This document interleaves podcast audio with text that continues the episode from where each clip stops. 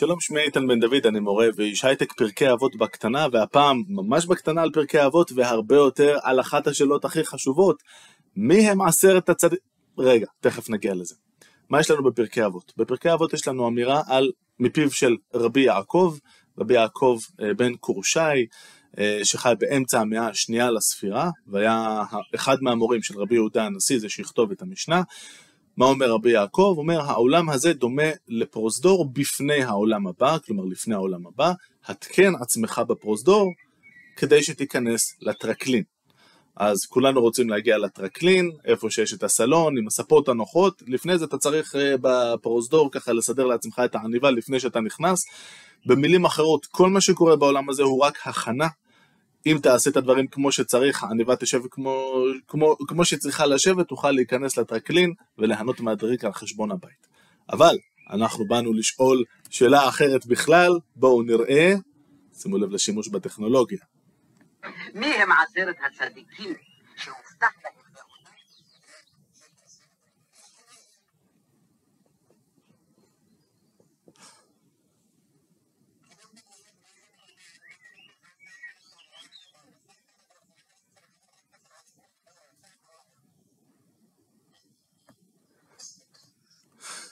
לפני שיהודה ברקן יגמור להיחנק, אנחנו נגיד קודם כל כמה מילים על הסצנה אולי הטובה ביותר בתולדות התרבות הישראלית המערבית ובכלל הזאת. קודם כל מאיפה הביאו את השאלה? האמת, זה תמיד אה, סקרן אותי, כי זאת שאלה באמת כל כך אזוטרית על נושא כל כך, אה, שהוא מצד אחד מגניב, ומצד שני אין שום מקום מסודר אה, שבו דנים בשאלה הזאת על מי הם עשרת הצדיקים שהובטח להם בעודם בחיים שייכנסו לגן עדן, בחייהם. זה דבר אה, שזה לא איזה משהו שכולם אה, לומדים בישיבה או בכיתה א' בבית ספר הממלכתי דתי ליד איפה שאתם גרים, ממש לא. יש כמה מקורות, יש כמה רשימות כאלה במסכת דרך ארץ ובמסכת קלה. שאלה דברים שבגדול כמעט אף אחד לא מגיע ללמוד בהם, ויש עוד כמה רשימות, וגם יש חילוקי דעות. אנחנו על כל פנים אה, נקדיש את הדקות הבאות לעבור על הרשימה כמו שעזרי אומר אותה, או גברי, אני כבר לא זוכר, אה, ורק נגיד בדרך שהוא גם מתבלבל אה, בכמה מהשמות, בסדר, לא, לא נחזיק את זה נגדו. חנוך בן ירד, אנחנו נתקלים בו בספר בראשית, הוא בדור השביעי מהאדם הראשון, והוא התהלך את האלוהים, זה נורא קצר, אנחנו יכולים להסיק מזה שהוא היה, עשה את הדברים שאלוהים החשיב לטובים, ואיננו כי לקח אותו האלוהים. זה כל מה שרשום, אז אנחנו מבינים שהוא עלה על השמיים בלי למות, אלוהים פשוט אה, לקח אותו, המדרשים ישלימו את הסיפור ויגידו שבשמיים הוא קיבל העלאה בדרגה והוא עכשיו, מאז ועד היום בעצם, אחד המלאכים הבכירים בפמליה של מעלה, קוראים לו עכשיו מטטרון, עם שני טטים, והמעוניינים יכולים למצוא מדרשים שאומרים עכשיו איך, אה, איזה גודל יש לכנפיים שלו, איזה גודל עצום יש לו וכולי וכולי. הבא בתור הוא אליעזר, אה, עבד אברהם, אה, שאותו אברהם שלח כדי למצוא אישה לבן שלו יצחק, והוא מגיע עם רבקה. הרעיון כאן הוא, יש כמה, יש תיאורים טיפה גרפיים, אנחנו נחסוך, אבל מי שירצה שילך, שילך לבדוק בדיוק. אברהם חשד בו באיזשהו שלב שאולי בדרך אה, מחרן לפה היה איזה עניין אה, בינו לבין רבקה, כמובן שזה לא היה נכון, אה, ואברהם התנצל בפניו, והגמול שנתן הקדוש ברוך הוא לאליעזר על החשד, החשד הלא מוצדק הזה היה שייכנס לגן עדן.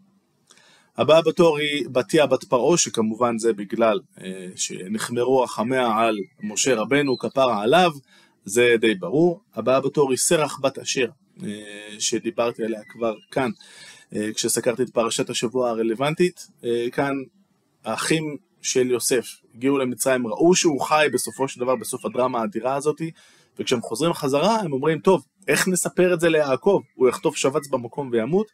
וסרח נחלצת לעזרה, היא באה עם הכינור והיא מנגנת באוזני יעקב, ולאט לאט היא מתחילה לתת לו את הבשורה ככה בצורה אינטליגנטית וחכמה, והוא בסוף מבין את העניין ומברך אותה, שלא תמות לעולם. והאגדה מספרת שעדיין מסתובבת בעולם, כן, לא, לא זה שהיא עלתה, נכנסה לגן עדן בעודה בחיים, זו תוספת מאוחרת, המדרש המקורי אומר שאם אתם הולכים ברחוב, אתם רואים אישה זקנה עם כינור, תמסרו לדש ממני. אליהו הנביא גם, גם הוא עולה השמיימה בסערה, בצורה שאולי קצת מזכירה את חנוך, בזה שהם עולים לשמיים בעודם בחיים, אצל אליהו יש, יש סצנה ממש דרמטית עם, עם סערה ו, וסוסים ומרכבות ואש, ועם אלישע שצועק אבי אבי רכב ישראל ופרשיו.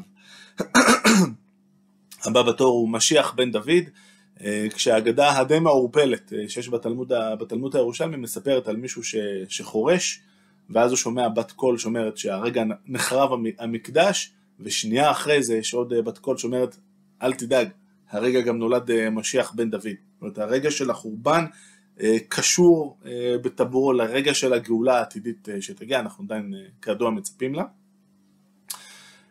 אמ, בסדר, אבל זה לא ממש מסביר איך הוא עלה לשמיים, נכון? אז uh, יש עוד uh, אחד המדרשים שממשיכים את זה, מספר על זה שאותו חורש הופך להיות uh, סוחר מלבושים והופך את, ה, את המדינה כדי למצוא את האימא של של אותו תינוק, ואז אומרת לו שבאו רוחות רעות וחטפו אותו מידיי, איכשהו, אולי פשוט, היו עוד מדרשים שהלכו בדרך לאיבוד ולא הגיעו לידינו, אבל אה, או שפשוט מהסיפור הזה אה, הכניסו את אה, משיח בן דוד לרשימה.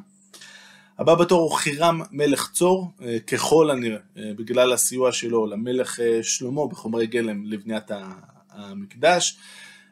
מעניין לציין שלפחות לפי, לפי המקרא, לא בדברי הימים, בדברי הימים זה עובד אחרת לגמרי. בדברי הימים חירם מלך צור פשוט נותן את זה במתנה את, החומר, את החומרים ש, ששלמה אה, ביקש, אחלה, אה, אבל בסיפור המקורי התשלום של שלמה הוא 20 ערים שהוא מעביר לו בצפון ויש שם קטע נוגע ללב שחרם אומר לו מה זה הממלכות האלה שנתת לי אחי, כאילו, הבאת לי ערים ממש מעפנות והוא קורא להם ארץ כבול עד היום הזה כנראה שהיה שם בעיקר בוץ וזה לא הראוי לחקלאות, אם הייתה לו טיפה סבלנות הוא היה לומד שעוד כמה שנים ימצאו את החשמל וחשמל אפשר להפיק מכבול, אבל לא כולנו יש לנו את אורך הראייה הזו.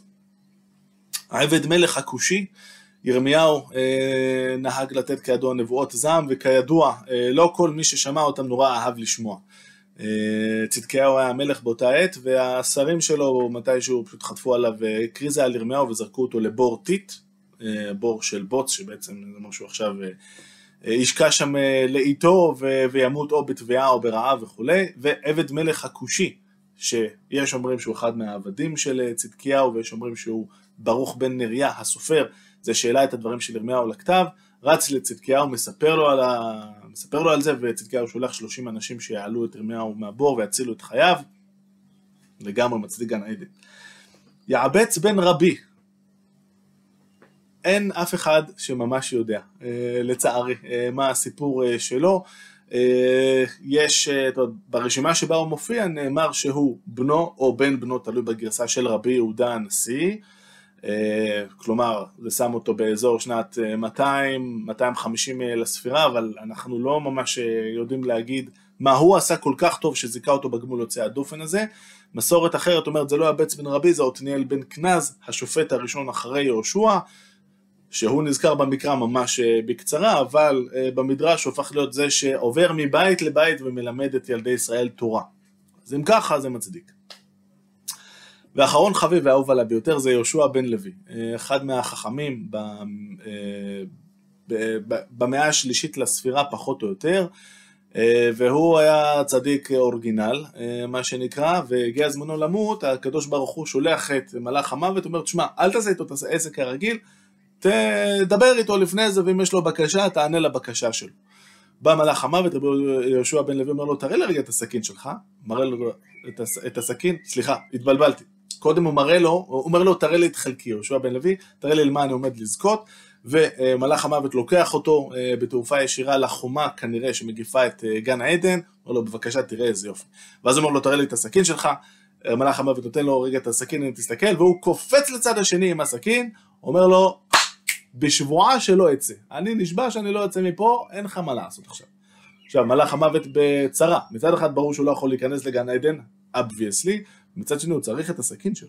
הוא צריך עדיין אה, להרוג פה בני אדם וחיות וכאלה. אה, טוב, מה עושים? אה, רב... מלאך המוות מערער, ואז אומרים לו מלמעלה, תשמע, אם במהלך חייו, זאת אמירה שהיא קצת מבולבלת, אבל הפרשנות המקובלת היא, אם במהלך חייו רבי יהושע בן לוי הפר איזושהי שבועה, אז אפשר להיכנס ולקחת לו את הסכין, אה, ואם לא, אז לא. ומתברר שרבי יהושע בן לוי, שכבר אמרנו שהוא צדיק אורגינל, באמת לא הפר אף שבועה בחייו, ולכן אם עכשיו הוא נשבע שהוא לא יוצא, אז אין מה לעשות. אה, אבל אה, אלוהים אומר לרבי יהושע בן לוי, אבל תחזיר לו את הסכין שלו, אנחנו, אנחנו צריכים את העניין הזה. רבי יהושע בן לוי מסכים, ונשאר בגן עדן, נכנס בחייו, מה שיפה שזה היה ביוזמה שלו, אבל הגיע לו, זה בסדר. יפה, עד כאן להפעם. יש לי חשק לאכול קציצות מאיזושהי סיבה. אני מקדיש את הסרטון הזה לידידי הטוב אלעד, אה, שהייתי איתו אה, בצוות במשך כמה שנים עכשיו. היו הרבה צרות בדרך, אבל תמיד הייתה איזו אמירה טובה מהסרט של החגיגה בסנוקר, שתציל טיפה את המצב. אז אלעד, תודה רבה על הכל. שבת שלום.